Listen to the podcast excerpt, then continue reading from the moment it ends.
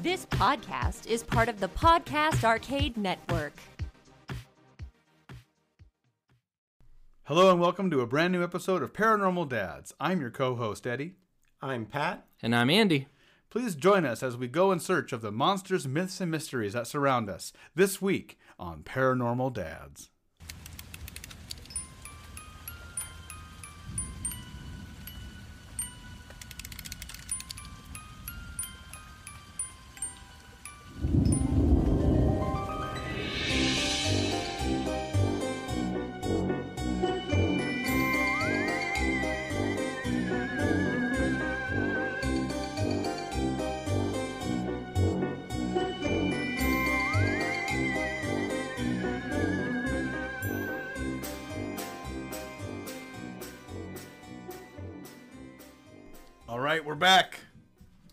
And better than ever, I might add. Paranormal Dads. Number nine.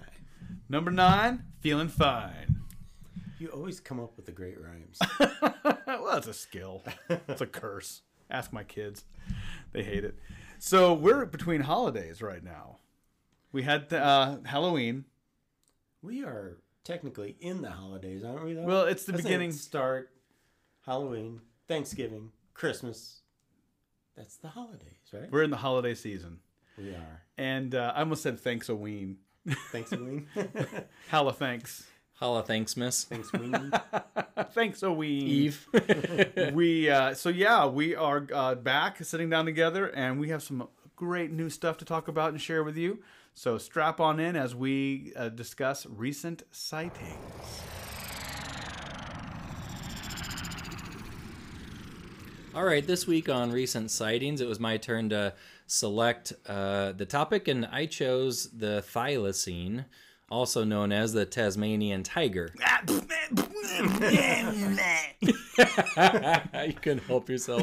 Sorry, Not the Tasmanian devil, Eddie. It's the oh. Tasmanian tiger. sorry, sorry, sorry. Now this is a it was a real creature. We're not talking mythical here. This was a real creature. There's video footage, grainy black and white footage from the early 1900s. This was a creature that lived in Australia and New Zealand, New right? Zealand, Yeah. I believe so. and Tasmania. Ta- well, Tasmania, yeah. Yeah, duh. sorry, well, just all over that area, basically. I think in Iowa. Am I right, Pat? Am I right? Down under.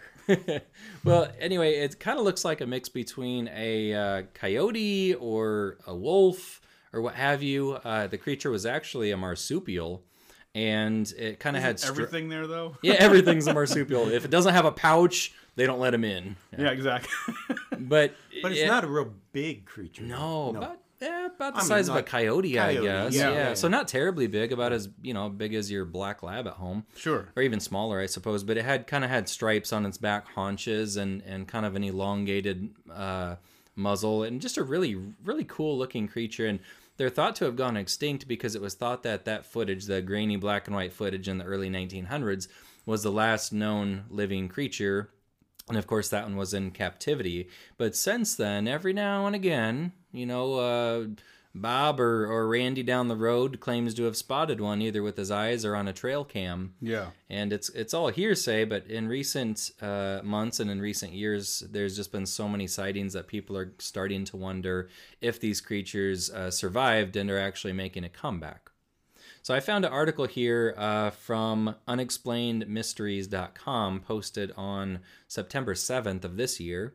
So just back in the fall, uh, three researchers in, in Australia uh, got some trail cam footage. Uh, now, this one of these contraptions that you kind of strap to a tree uh, near a trail that you know animals are known to go through, and uh, kind of digitally captures images when it de- detects movement. And uh, so this was uh, this footage is known as the Booth Richardson Tiger Team. So this is a trio of guys that are monitoring a remote area of bushland in south, uh, southern Tasmania for evidence of the elusive Tasmanian tiger. Um, they said that uh, they were inspired to hunt for the creature after Greg Booth, uh, who's a, a firewood cutter from the Tasmania's Central Highlands area. He encountered what he thought was a, sil- a thylacine in April of 2015. Um, and after monitoring the area for over two years using about 14 uh, different trail cams, the three guys have come forward uh, now in September with some footage of an unknown creature that was recorded at dusk on November 4th, 2016. Um, so the the video, uh, which uh, on this article you can watch a little YouTube video of it. Uh, it's gone viral, and the footage contains uh, two potential sightings. One of something that's kind of close up to the camera, and then one another that shows a, a four-legged animal walking around in the distance. I watched it, and it, it's it, it is a little bit hard to tell what it is, but if you look closely, you it, it almost does. It definitely looks dog-like, and uh, if you, if my eyes are not deceiving me, it looks like there's some stripes on the back haunches.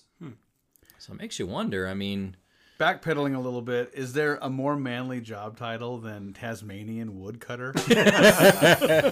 I don't know if there is. if you don't have a beard, you can't do the job. You're out, mate. Get out. I'm sorry. Well, this this creature was talked about on Destination Truth recently.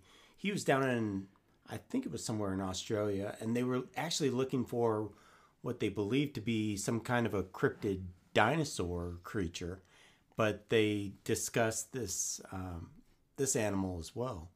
yeah.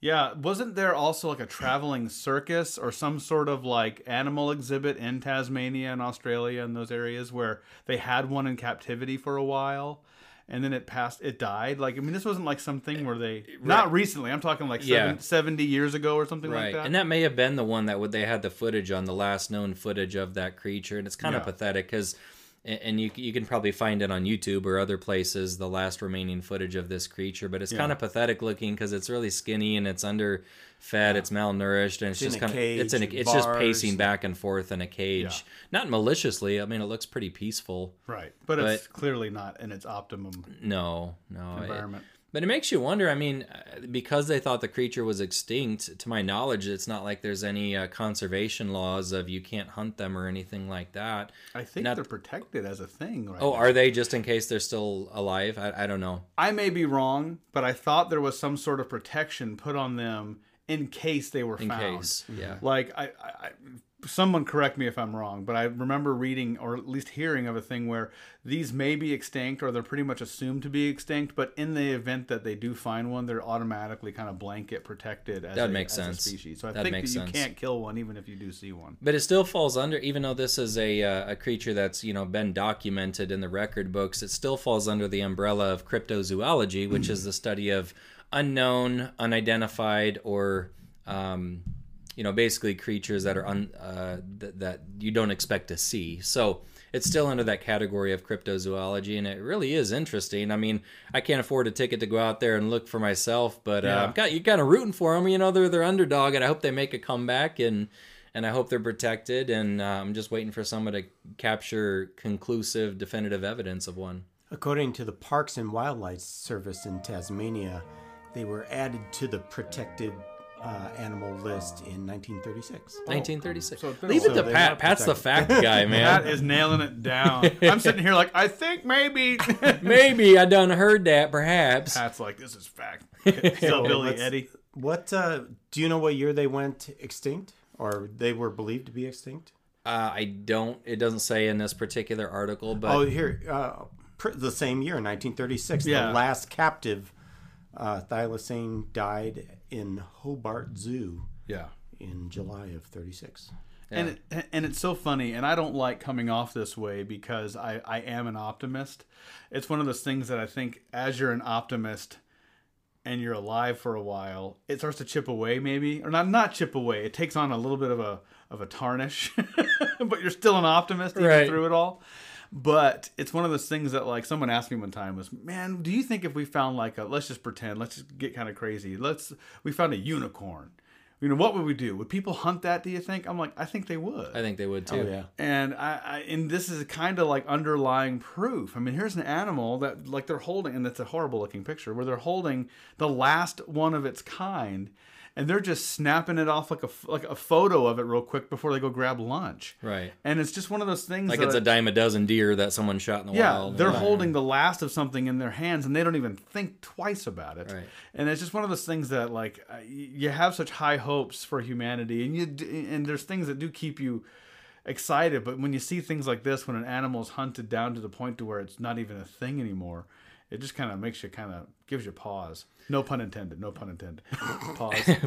All right, pause. You know, I uh, I also think you know what would people and kind of going off the rails here. I also wonder what people would do if uh, a UFO, you know, landed in the middle of Times Square. You know, people would be shooting at it. Back to the Future. You know, you'd have people throwing beer cans at it from the rooftops. Get and, him! And then the, you know, then the alien, you know, Joe the alien's gonna look over at the guy next to him and say, "See, I told you this race was too primitive to Right. land and experiment on. Let's get out of here." I tell you. when you, you look at a creature like Bigfoot, mm-hmm. you've got one camp that is wants to get video evidence of them, inconclusive or not inconclusive, but con- Conclusive. conclusive evidence of Bigfoot existing, and then you got the other camp that wants to kill one. right. Right. That's the only way we're going to be able to prove that he's real is if we kill one. Right. So, and they're always at odds to each other, and it's probably the same Same debate. Yeah. same debate with this this creature. You know, Well, it's good to know that they're protected. So even if they are making a comeback and people are seeing them more often, you can't go down to your local Bass Pro Shop in Tasmania and get yourself a thylacine, a license to shoot a thylacine. Yeah. You know that's good that we're getting our wits about us now uh, at this at this period in history. So if you if you listen to us and you're out in the area of uh, New Zealand, Australia, or Tasmania, feel free to shoot us any uh, opinions or or better yet some footage if you've captured some yourself. And uh, cool animal. Hopefully it's making a comeback. I agree. It's time for pop, culture, and the paranormal.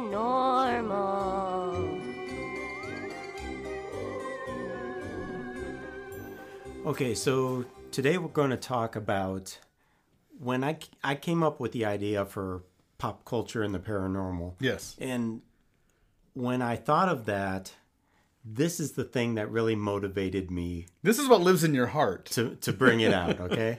You crack open Pat's chest. There's not a heart there. There's a tiny little version of this right there. and what that is, is bionic Bigfoot. yes! So people are saying, what is bionic Bigfoot? Well, a lot of people, I'm sure, are well familiar with bionic Bigfoot. Bionic Bigfoot was born in the 1970s, and he was on the Six Million Dollar Man, Lee Majors, Steve Austin, the Bionic Man. The, where he came across, uh, how he became to be known as Bionic Bigfoot was um, in an episode called The Secret of Bigfoot. It was season three, episode number 16. 16 and 17. It was a two parter. It was one of those stay tuned till next week, Yeah. right? It was rough back then. How did you it couldn't, end? Yeah. You couldn't just binge watch. You had to go, wait an entire week Yes. before you get the rest of the story. You gotta earn So, it, kids. so what Bionic Bigfoot is, he's actually an alien cyborg that was created by a group of aliens visiting Earth, and he was constructed by the alien Shallon, who was played by Stephanie Powers, who I had a huge crush on. She wore like this kind of blue disco tight fitting suit. Oh, it was. like most Like aliens. she'd be going to a rave or something. Oh, you're Yeah. right, right, right, right. an alien discotheque. and and uh, Oh, just- oh, you know what she probably brought to that alien rave? Glow sticks. glow sticks. Yes! Oh my gosh, it's been too long. You know what I'm trying not to laugh about though is is so there's a certified hottie on the show and I'm thinking, man, probably still to this day Pat can't think of Bigfoot without getting aroused a little bit. thinking about Stephanie Powers. That's right. So, so Bionic Bigfoot was created to cultivate mystery and fear in a remote part of the Pacific Northwest in order to protect the location and identity of the alien secret base in this mountain up there in the in the northwest. Sneaky, sneaky. And well, what ha- happens is Steve Austin and the OSI and some other scientists are doing experiments to try to, if I remember the story correctly, uh, they're studying earthquakes and a potential earthquake that was about to happen. Yeah. And how they could stop this earthquake. Well, they were getting too close to the aliens, so the aliens sent out Bionic Bigfoot to shut down the operation. And of course, one thing leads to another. Steve Austin and Bionic Bigfoot get into it. Uh, I think Steve rips Bionic Bigfoot's arm off. Arm comes off. That's one of the most iconic scenes I You start remember. beating him with it. and there's, Exactly, he there's starts eating it. sparks, and, and Bigfoot just kind of picks up his arm and Eats it like a cob of he's, corn. he's screaming and, and he, he runs off, and Steve's like, Whoa, that was weird. you know. So uh, I thought I was the only bionic kid on the block. By the way, Bionic Bigfoot played in that episode by Andre the Giant. Andre the Giant. I love that man. Um, God rest his soul. well known from uh, the World Wrestling Federation, also Princess Bride, and a number of other movies. Anybody want a peanut? There, Right. there, there were actually uh, two different actors that played Bigfoot. In, in the first two episodes, or the the two part episode, it was Andre the Giant, and then uh, for the later installments, it was uh, an actor named Ted Cassidy who appeared, and um, something we'll get to a little later. There was actually a toy or an action figure created of Bionic Bigfoot, and Ted Cassidy's likeness was used used as the uh, the likeness on all the merchandising for that Bionic Bigfoot. I'm glad So- you had the actor's So a little name. bit of trivia. That trivia is. for you. That's awesome. I'm glad you had that guy's name, the actor's name, because I when you said played by, I'm like, ironically played by uh, William Q. Bigfoot. we know what's really interesting is is uh, there are some uh, you know there's a, a camp of the bigfoot believers out there who do subscribe to the idea that maybe they're linked with extraterrestrials Right. or you know that they're not uh, flesh and blood mammals but that they're uh, you know actually uh, like aliens drop the like they're aliens from a different planet who come down in spaceships and a lot of the Transdimensional beings. transdimensional beings or whatnot, and some of them claim that that's why there's never any definitive evidence uh, because they can disappear at will, almost ghost-like. And then I I think that drives the Bigfoot purists nuts. You know, like Yeah, the right. like the Finding Bigfoot cast. That they believe that these are just flesh and blood animals, that they're biological, that they're you know that they're just out in nature. No ET, no ET strings attached. But uh, anyway, just throwing that out there. So so you've got uh, the first appearance in the Bi- in the Six Million Dollar Man was uh, the two episodes in season three. Well, it, the next year he was such a popular. It was such a popular episode. They Oh, wow. brought him back for the return of Bigfoot. Oh, and, wow. and so that was the season premiere of season four of the Bionic Man. And then not only was it uh, a season premiere for the Six Million Dollar Man, it was they tied it in with the Bionic Woman, Oh. and they oh. brought Jaime Sommers into the story. So, so this time you didn't have to wait a full week to see it. You watched the season premiere of the uh, Bionic Man or the Six Million Dollar Man. Keep flip flopping. Yeah, I exactly. probably shouldn't. Purists are not going to be happy Kill you. You're fine. So so you see the return of Bigfoot on the Six Million Dollar Man, and then it was immediately followed by the season premiere of the Bionic Woman, Oh, and which Part picked up two. Oh, nice. and and that was basically the part. Of course, Steve gets himself into trouble. Jamie has to go in and help him out. Which is kind of what paranormal dads do. all the So yeah, in so that was the first four episodes, if you will, of of uh, of Bionic Bigfoot, and later on, it was kind of like they almost had to jump the shark. It's like ratings were starting to tank a little bit. This is season five, episode five of the Six Million Dollar Man, and they brought Bigfoot back bring him back. for an episode. Uh, in that episode, it was, uh, um, I think they they played it out as there were a couple of people out there hunting for Bigfoot, and uh, Steve goes out and is trying to save his friend, who is Bigfoot, from these people who are trying to hunt him down. So so that's kind of interesting. You get into the whole hunting Bigfoot thing. And They became friends? Oh, yes, yes, they absolutely become friends.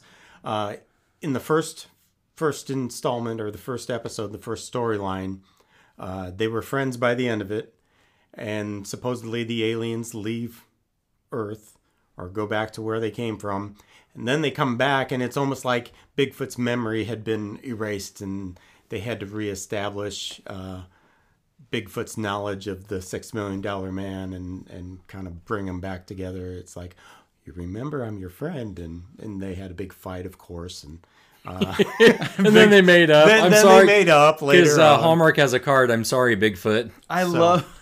I love how formulaic stuff was, especially back then. It was like, Bigfoot, we're friends, remember? What is friend? You know what I mean? But if he came from a different planet, like, does he come from the same planet that Chewbacca came from? That'd be so good. planet full of Wookiees. Planet Tusk. Or whatever. I can't. Kashyyyk. Even, Kashyyyk. Yeah. that's what That's it was. that's what planet Chewbacca's from. That's Yeah, that's where Chewie's home from. planet. Don't that give some Kashyyyk. Star Wars trivia right there. Right here, up high. Up high. Woo! Star Wars high five. Uh, what I love, Bigfoot holds up a sandwich. Is this friend? Eats it. Like, no, it's not friend. That's a ham and cheese sandwich, Bigfoot. No, not friend. No. Are you So, uh, friend? No. but yeah, that's that was probably the most uh, popular episode of the Six Million Dollar Man were the Bigfoot episodes, and so like I said, they came out with a uh, an action figure of Bigfoot.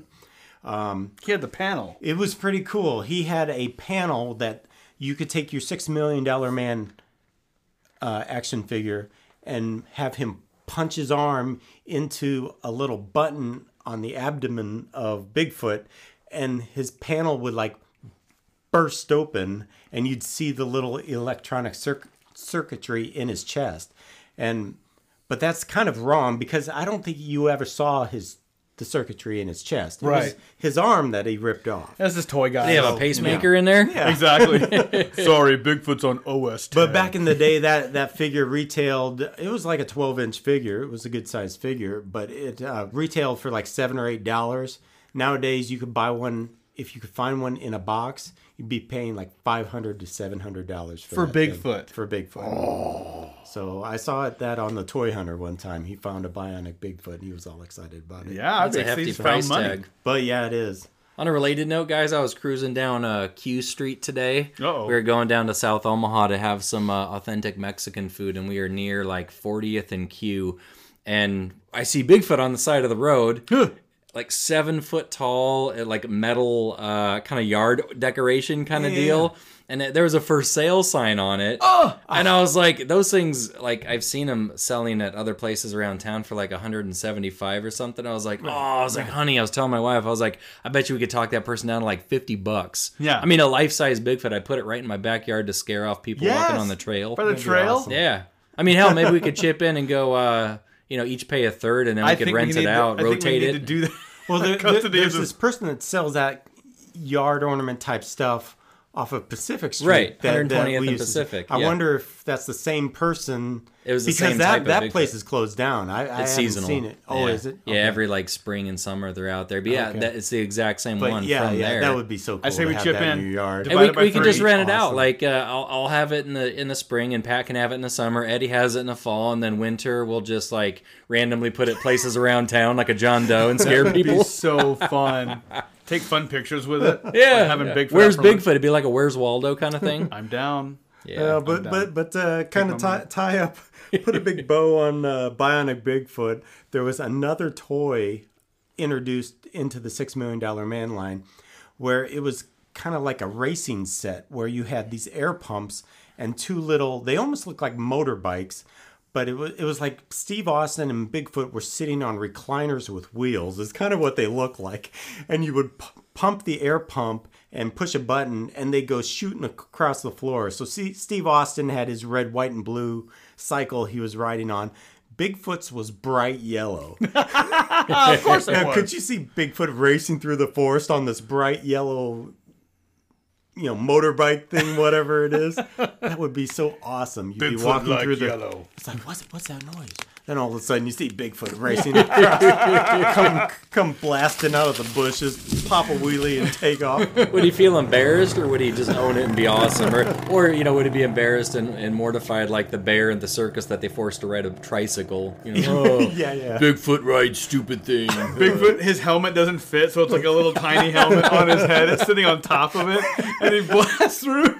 He's like, Bigfoot born free! Ride or die. Evel Knievel Bigfoot. That is awesome. So there you go. the 70s were, Bionic Bigfoot. oh, I love it. The 70s were so alive with Bigfoot, like fervor. They they were. I mean, there are a number of uh, feature films in the theaters that you could go, and they were like documentary style films. Yeah. I'd love to talk about sometime. Um, but uh, yeah, Bigfoot was a big deal back then. And it even lingered into the 80s a little bit with Harry and Henderson's movie. You know, everyone's Right. seen that. But uh, yeah, Bigfoot, uh, not only uh, hopefully a part of the natural world, but uh, it captured our hearts and minds through pop culture as well. And now it's time for the main mystery. Are you guys ready for this main mystery? I was born ready. Let's do it. I've been preparing this main mystery for months. You are a liar, sir. You sit on a throne of lies. you smell like beef and cheese. this is, uh, you know, this may not have been prepared or crafted over months, but this is something that's been persistent in my brain for a very long time. Um, I listened to a radio show, and I would bootleg it off of YouTube because it was like I didn't listen to radio at that time of night, and and you had to like subscribe to it, like pay them money, and they would air the episodes on YouTube. But it was um, Coast to Coast with Love that show. Steve Noory, George right? Noory. George Noory. So- Yeah. Sorry, George. and uh, he listens. He does. He's a big fan of ours. He is. He's a sponsor. and uh, and so one of the things that they started talking about was these structures on the moon, and I was like, what? So I just I dialed in on this. Probably a Starbucks. exactly. it's always. And so I dialed in on that as a thing, and it just kind of opened up this whole world of kind of tying into ancient aliens and uh, ancient cultures that may have existed on planets within our solar system. So, on this main mystery, we're going to discuss the moon and Mars as it relates to ancient aliens yeah. And ancient. i.e., you know, uh, civilizations that were intelligent and may have been there and left evidence in the past. right. And uh, I'm sure a lot of our listeners are familiar with the Ancient Alien show on History Channel, which is one of my personal faves. Georgios, was it Tsoukalos? Yeah, Giorgio Salukadous. Where every time his hair is more outrageous. His outrageous. hair is an ancient alien. yeah, love his it. hair, man, gets bigger each episode, and then they have to pan further and further out. He's like the Don King of the History Channel. Exactly. It's so good. Crazy hair. It's awesome. But My um, daughter has hair that kind of looks like him some some mornings with bedhead. It's awesome. It's amazing. We say, Giorgio, eat your fruity pebbles. I'm Not Giorgio. not Giorgio. But uh, so one of the uh, to come back to the moon part, one of the stories, and I am going to butcher this a little bit. In fact, fact checker Pat may be able to kind of fire this up as I as I rap lyrically. Um, but the story is that one of the astronauts who were on who was on the moon that narrows it down. Yeah. Um, did witness structures on the moon, and this gets into this whole moon Conspiracy, this conspiracy theory. theory, Yeah. debate. You know, I don't want to get into it too much, but did we really go on the moon, and is it a real thing, and all that? And we're all entitled to our opinions, but the bottom line is, you know, we did Yeah. go to the moon.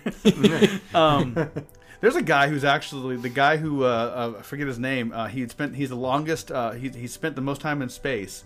He just got back He's On the been back- International Space Station. yeah, he was over a year in space, and they're detailing out what his body is currently like going through being back on Earth, and it Yeah. is like a horror movie. Like his that body, oh, his body is just all sorts of messed up Wow. from being a, a year over a year of zero gravity. But anyway, um, so the story is on the moon that this particular astronaut, and I'm losing all this credibility, not knowing who it was It's fine.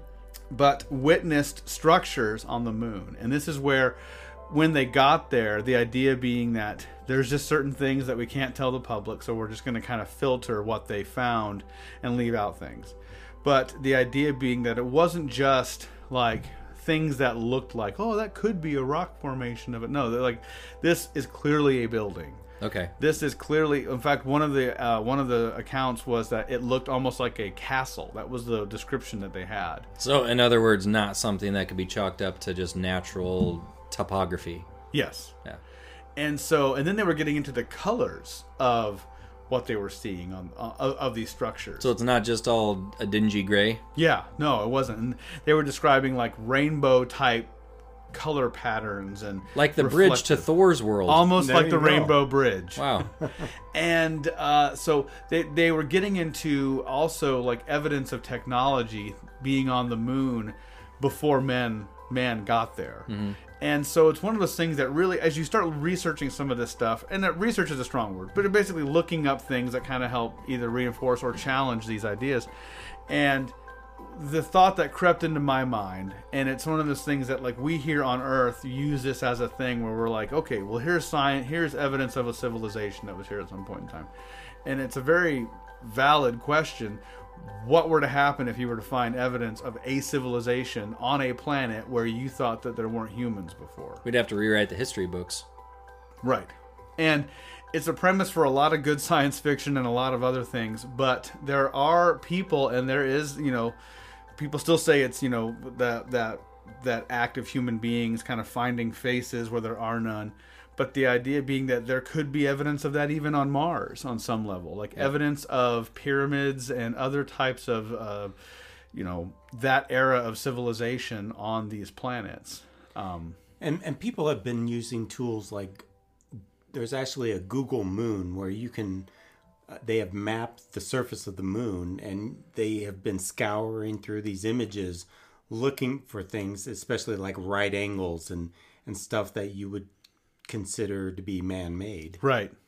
So um but I could totally see there probably is there a Google Mars? I don't know, but I think there is, but, But- it's all like it's you know it's you know as good as you're gonna get. I'm sure it's are. probably coming if it's isn't there there already. is, yeah. But uh, you know, looking for any uh, any indication that there could be something man-made on the moon, uh, looking for shapes and, like you said, colors.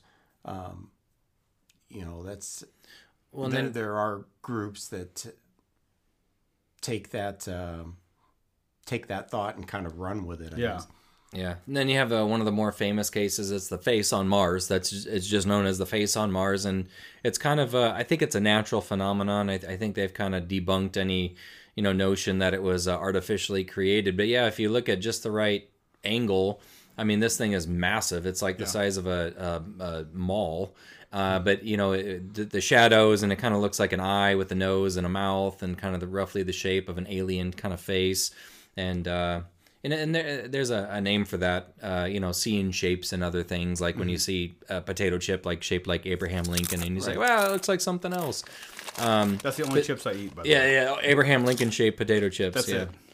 But uh, it is an interesting thing, and you know, if you remain open minded, I, I kind of shrug my shoulders and I'm like, eh, I'm willing to listen to anybody's theory on that because, uh, you know, our solar system, the universe itself, is a, it's a pretty old place. So who's to say that in the ancient past, you know, thousands, millions of years ago, maybe some intelligent uh, race was on our moon or on Mars or heck, even on Earth. Our moon is interesting, especially as you start reading these articles, and this is where you have to bear a certain amount of this in mind. You're like, okay, listen, I am going down the rabbit hole. I need to keep a little bit of this, but some of the stuff, if you kind of like put it off to the side and go, okay, I'm gonna I'm gonna consider this and think about it later. Some of these reports come through, like some of these astronauts have reported seeing uh, vent and exhaust ports on the moon. Where why would there be an event and, a, and an exhaust port sticking out of the ground?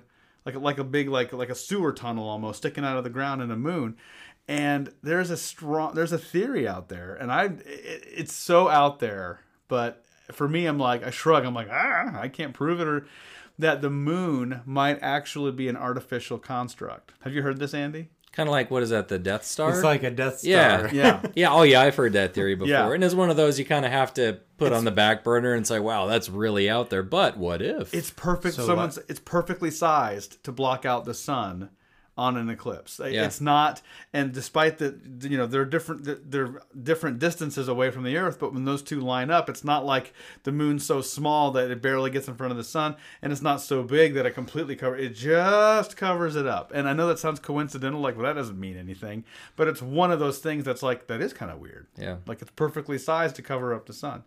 Um, the they were going into the the composition of the moon is of the earth like Yeah. like like it's actually you know like some and the actual real thing probably is that it was just pieces of earth that were ejected when it was smashed with a meteor during all of that and you know as gravity and all that does what it does it formed into Yeah. the moon but other thoughts are like well yeah because they mined it off the earth and shipped it up into the to make this moon one of these documentaries that I watched was talking about how the how they think the moon was formed and kind of back when Earth was kind of a you know uh, like Play-Doh, it was Yeah. malleable and it was kind of like molten lava, basically a planet the size of uh, Mars smashed into us, and all the debris flew into outer space, and gravity did its thing and kind of swirled around Right. a circle in a whirlpool, and eventually con- kind of condensed and cooled into what we now have as the moon.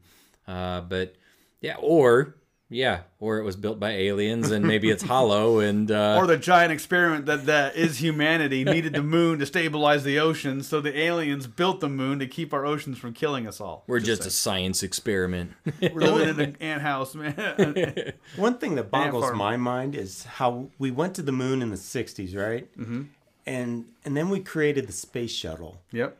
and we have this space station that orbits the Earth, you know, for years now. But we've never been back to the moon. That's always kind of like yeah.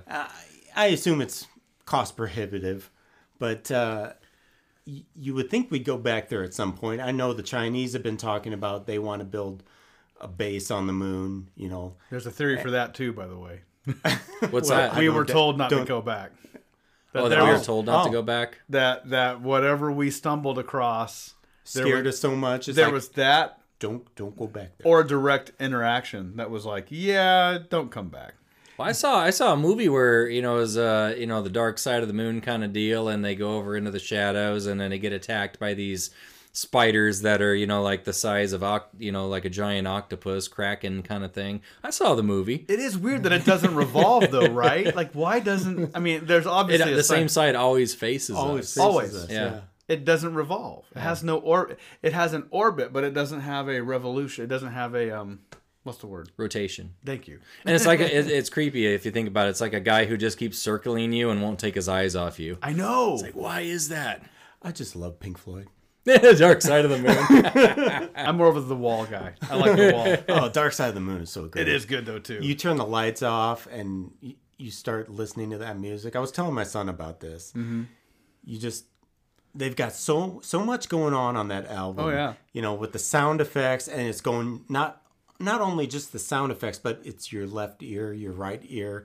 You know it changes and uh, You're talking about Dark Side of the Moon? yeah, Pink Floyd. I think I read a little fun fact on on a little one of these little fun fact books that that album, like one of the songs on that album, was on the top ten list and on like radio rotations for like fifty nine weeks What- Yeah, yeah, or something. so. It was insane. It was like more than a year that it was like number one. but I'm sorry. No, Where were we even at? Moon. Okay, Moon. Never apologize for Pink Floyd interlude. Uh, yeah, so there's the moon and Mars, and Mars for me, for me personally, just captures my interest. You know, there is a theory, and this kind of does tie to ancient alien theory. Um, there's this fascination in ancient cultures with the sky and and particular planets, and one of the uh, fan theories or even active theories out there is that there may be you know this whole panspermia thing obviously it probably has some legitimacy to it where like cells from another place landed here and that's where maybe earth on life Yeah, transpermia. It's basically like a bacteria or, or some sort of organic life hitching a ride on a, Right. like an asteroid or meteor, crashes into a different planet, and then that bacteria it, right. it seeds the planet and then grows into an quote unquote intelligent beings like us. right exactly who shoot it who shoot at aliens Right. But um, this other thing is a little bit of an expansion on that, where the thought is that there may have been a culture of humans living on Mars back when Mars was habitable, before it was what it is now, before it was this irradiated death ball. Right. Uh, Mars maybe at some point had been more. There's evidence that there was water on Mars and that it had a breathable atmosphere, and so the thought being that there may have been at some point in time a human culture on Mars that had on some level a degree of primitive space travel and saw a disaster coming whether it was brought on by themselves or just natural occurrences and were like we got to get out of here earth is the nearest planet very battlestar galactica-ish Yeah. uh, we got to get out of here before Mars becomes uninhabitable. So they literally bounce, and they can't send everybody. So they send, you know, almost like an Adam and Eve kind of thing. Yeah. Send off a small colony to Earth. Hey, you know, that is a thing. That's that's an actual thing. And I mean, on some level, it'd be weird, but for me, it does excite my imagination. Where It kind of makes sense if if, you think about happened? it. And wouldn't it be really weird if sometime in the distant future, if we could, uh, what's it called, terraform uh, Mars? Yeah. In other words, you know, make it green again and adjust the the atmosphere and ecosystem, even if it's like artificially in like domes or whatnot. Right. And then when our planet's right on the brink of extinction, going back to Mars, it's just Yeah. like just pinballing back and forth every couple Mars, million Earth, years. Mars, Earth. Live on Mars Earth. till our planet gets fixed, and then like you say, ping ponging back and ping forth. pong and It's ba- like rental property. like rental pro- or I and I'm not I don't know anything about farming but I've heard like they'll take turns like they'll farm on this piece of land one one year and then on this piece of land another year and they kind of alternate back and forth uh, to give it a chance to get fertile again Yeah. Uh, so kind of like that but it's a it's a good theory and yeah you're right Eddie they've virtually proven pretty much beyond a shadow of a doubt that at one point in time Mars was lush and green, had breathable air, and it, it just what they call it is a runaway greenhouse effect where there was too much carbon dioxide in the air and then it became hot and it became sterile and it basically once you melt away that that outer atmosphere that shields the the sun rays you know it just cooks your planet Yeah. Mm. sadly that's what's happening to earth right now very yeah. slowly but with global warming and everything and our CO2 emissions from you know vehicles and whatnot that we yeah we could be living on a planet very much like Mars you know in a few million years down the road This is where it comes off very like Mad Maxy. Yeah. And very like Mad you know, Maxy Thunderdome. But it's it's one of those things that like if you look at ancient stories and cultures and you kind of apply what we understand like pat you know stuff to be and it becomes more and more obvious. And this is a great bit by Joe Rogan where and he got it from a Terence McKenna talk where it was like if you take humans right now like you me and Pat cannot build a cell phone. No. Like right now we Right. can't. We don't know how. We don't, we don't know how we don't have the materials. So if you remove our ability to kind of keep like leapfrogging off of the next biggest thing if there's an event like let's just say if we a- had to start from scratch again the best you're going to get is cowboy days that's it that's the best you got. You're you don't right. have antibiotics. You don't have. So the best we have is frontier times, and even then, it's going to get more and more harsh and more and more brutal, and resources are going to become more and more thin. And in this, and I'm stealing this from Joe Rogan, but I'm giving him credit. He goes, "What happens is." There's a giant cataclysm, and you try to defend your house as long as you can, but your house is crumbling apart because it's made of cheap stuff. It doesn't last a long time. So then, basically, you you end up leaving the house, and you can't carry all your stuff with you. So you only bring the essentials, and so then your clothes get ripped and torn. Over time, your language gets more and more simple because you can't waste time expanding giant thoughts. You got to go, go, go. It's a crazy environment. You go to these caves so you can stay alive because the caves are are hewn from I rock see where this is going and they last forever. And before you know it, you've got long hair and you have a spear and you're just pointing it at things and grunting because that's all you can do. and all you can do is tell stories of how this land before this giant you had you had cars and planes and things flew in the air and it all gets chalked up as myth.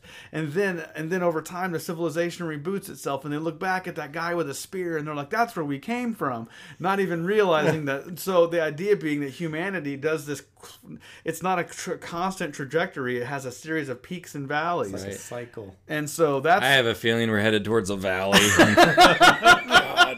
the glory days But that's my thing. Yeah. Is ancient cultures when you ask a lot of them where did you come from, where did you come from, they point to the sky. sky people And at one point, it's like you know, well, that's because they were primitive and stupid, or is it because maybe we came from the sky, yeah and that's all you know? There's and and yeah, some people might scoff at the ancient alien theory. There's there's too much evidence out there to that, that lends credibility to it. There's paintings, uh, you know, paintings of like biblical time type of things where there's things in the sky that's not a star, not a bird. They didn't have aircraft, and it looks like a dang UFO. There's other stories uh, from the uh, as, as recent as the 15 1600s in Germany. I think it was Nuremberg, but it's somewhere in Germany where people documented, like, and hundreds and thousands of people witnessed these aerial battles Right. between ships that flew in the sky and shot laser beams at each other, and they were glowing and they were on fire and they were flying around uh, faster than they could even describe. Yeah. You got things like this going on. It just makes you wonder, man. I mean, it, it really does. So. I, yeah, I mean, it just gets the, hubris of our modern mindset of like, well, we know much more than than they did, so it doesn't matter. And then you get into a thing where I don't know, maybe they were telling the truth, yeah. you know, and maybe Bigfoot is an android. Good old Bigfoot with an artificial heart. What's crazy is you zoom in on you zoom in on a bionic Bigfoot's heart and it's Pat. what? But but yeah, hey, so out there, what are your thoughts on the moon and Mars? I mean, do they fascinate you? Are they just boring hunks of rock?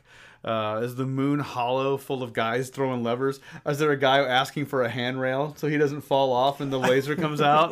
well, I want a handrail right here. What's going on? The moon's made of cheese. It's made of cheese. I forgot the cheese theory. Well, and then you have the flat earthers who oh, thank and you. he just groans We every time. forgot.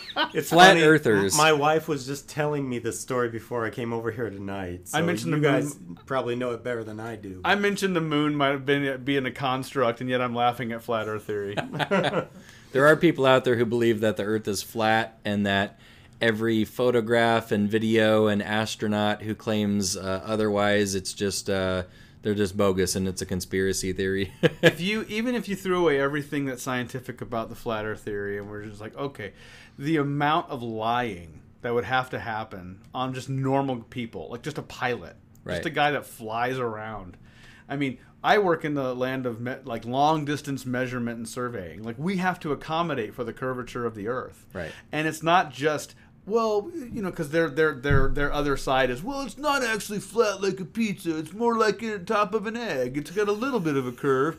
No, because we have to factor in an entire circle, an entire sphere. It's not just we're, we're figuring for part of it. Actually, when you factor in a, measurement of uh, you know 10 miles you got to take into account the circumference of the earth so it's like people who do that don't really take into account things like surveying and long distance mapping and the, the the level of denial that a person would have to put themselves through to truly genuinely believe that the earth is flat and that everybody else who believes otherwise is lying or delusional. It just boggles my mind. But what recently kind of made the news and, and did you have the article pulled up pat? Yeah, it's, Okay, it's Oh a recent article of this guy. This guy the washington post. Um, let's see. California man plans to launch himself 1800 feet high saturday in a homemade scrap metal rocket in an effort to prove that the earth is flat um, he's he's postponing the experiment after he couldn't get permission from uh, the federal uh, agency to conduct it on public land so uh, anyway the launch is going to take place sometimes next week on private property um, in some unincorporated community along Route 66. And he said, the guy says, "quote It's still happening. We just moved it three miles down the road." And uh, he says, "This is this is what happens anytime you have to deal with any kind of government agency." And uh, I this guy also has been quoted as saying, "I don't believe in science." I, I love his thing. This is what happens when you have to deal with any governmental agency. They just won't let you j- blast off a giant steam powered rocket that weighs as much as a semi over populated areas. Jerks. I mean, and it, just. the article goes on to say, assuming the 500 mile per hour, mile long flight through the Mojave Desert does not kill him, Hughes told the Associated Press that his journey into the at to the Atmos flat, Atmos flat. Oh, that's what they call the atmosphere. it's the Atmos flat, not the it's not atmosphere. round. It's not a sphere. He, says it'll mark the first phase of his am- ambitious flat Earth space program. Um, good luck to you, Mr. Hughes. He but won't get but high if you look at this guy, my wife is telling me the story, and he- there she's talking about steam powered rockets, and you look at the picture of this guy. This is Evel Knievel's rocket. If you remember back in the 70s, he tried to jump Snake River Canyon in a steam powered rocket. He ended up basically going straight down into the canyon. Uh, luckily, he had a parachute. Wile saved his Coyote style. Later, uh, just recently, past year or so, his son attempted the same stunt, and he actually made it. But uh, Is that Robbie- Robbie Robbie Knievel- Robbie Knievel? Knievel. Yeah. But he tends to put a little more science, a little more thought befi- behind his his his uh, Stunts. Stunts. Measure twice, cut once kind exactly. of approach. Yeah. yeah. Evel, Knievel's- evil. He's just like, let's do it. More Let's go dynamite. for it." More dynamite, go speed. But that's exactly what this guy reminded me of. Uh, he just his his launch mechanism is actually a Winnebago. Yeah. And he's got some, you know, a launch pad built over the Winnebago, and It's all welded on, all rickety looking. It's, it's just He. But I- he's excited about it. He says, "quote I'm really behind the eight ball on this one." I really got to go. My investors are going to kill me. I got to get up there. Old Roy Dogfood's not going to be happy if I don't get this up in the air. Gosh, and we can joke now. We won't be joking in a week because I'm Yeah. genuinely afraid this guy will not be alive anymore. I watched his test video. He did a test flight. Did you watch this? No. He has a test flight video on YouTube. I invite anybody to watch this. And like Andy had said, it's a steam powered rocket. This baby, he's a steampunk flat earther. and and he's got his goggles on, he's got his like clockwork like watch. his mustache waxes out. and I watched this rocket take off. So I'm used to seeing like, you know, NASA rocket, like real rockets, which look like, you know, they're gigantic com- controlled explosions. And this looks like somebody's like iron got left on and it just like shot off into space. Mist comes flying out. It's, it's one of those like old, old, not old timey, but the rockets that we had as kids that you pump up with air and then you pull the lever and it pops off. That's what it looked like, which is what it is. It's just pressured water, right? Right. And so it goes off and this thing tears off like doesn't believe in science. Yeah, he went from zero to whatever this top speed was in no time, and he isn't like strapped in or whatever. This thing takes off. And it's done from his perspective. He has like a he has like a GoPro strapped Yeah. to his head, so you can't see him. You just see what's he. You just see what he sees. Right. And it looks like the most vicious car accident you've ever seen. It shoots off. You get the you know he's in the air because he's doing this like spy, like a football thing. His rocket's doing the football pass where it's just spiraling, Spiraling. and then it plows into the dirt.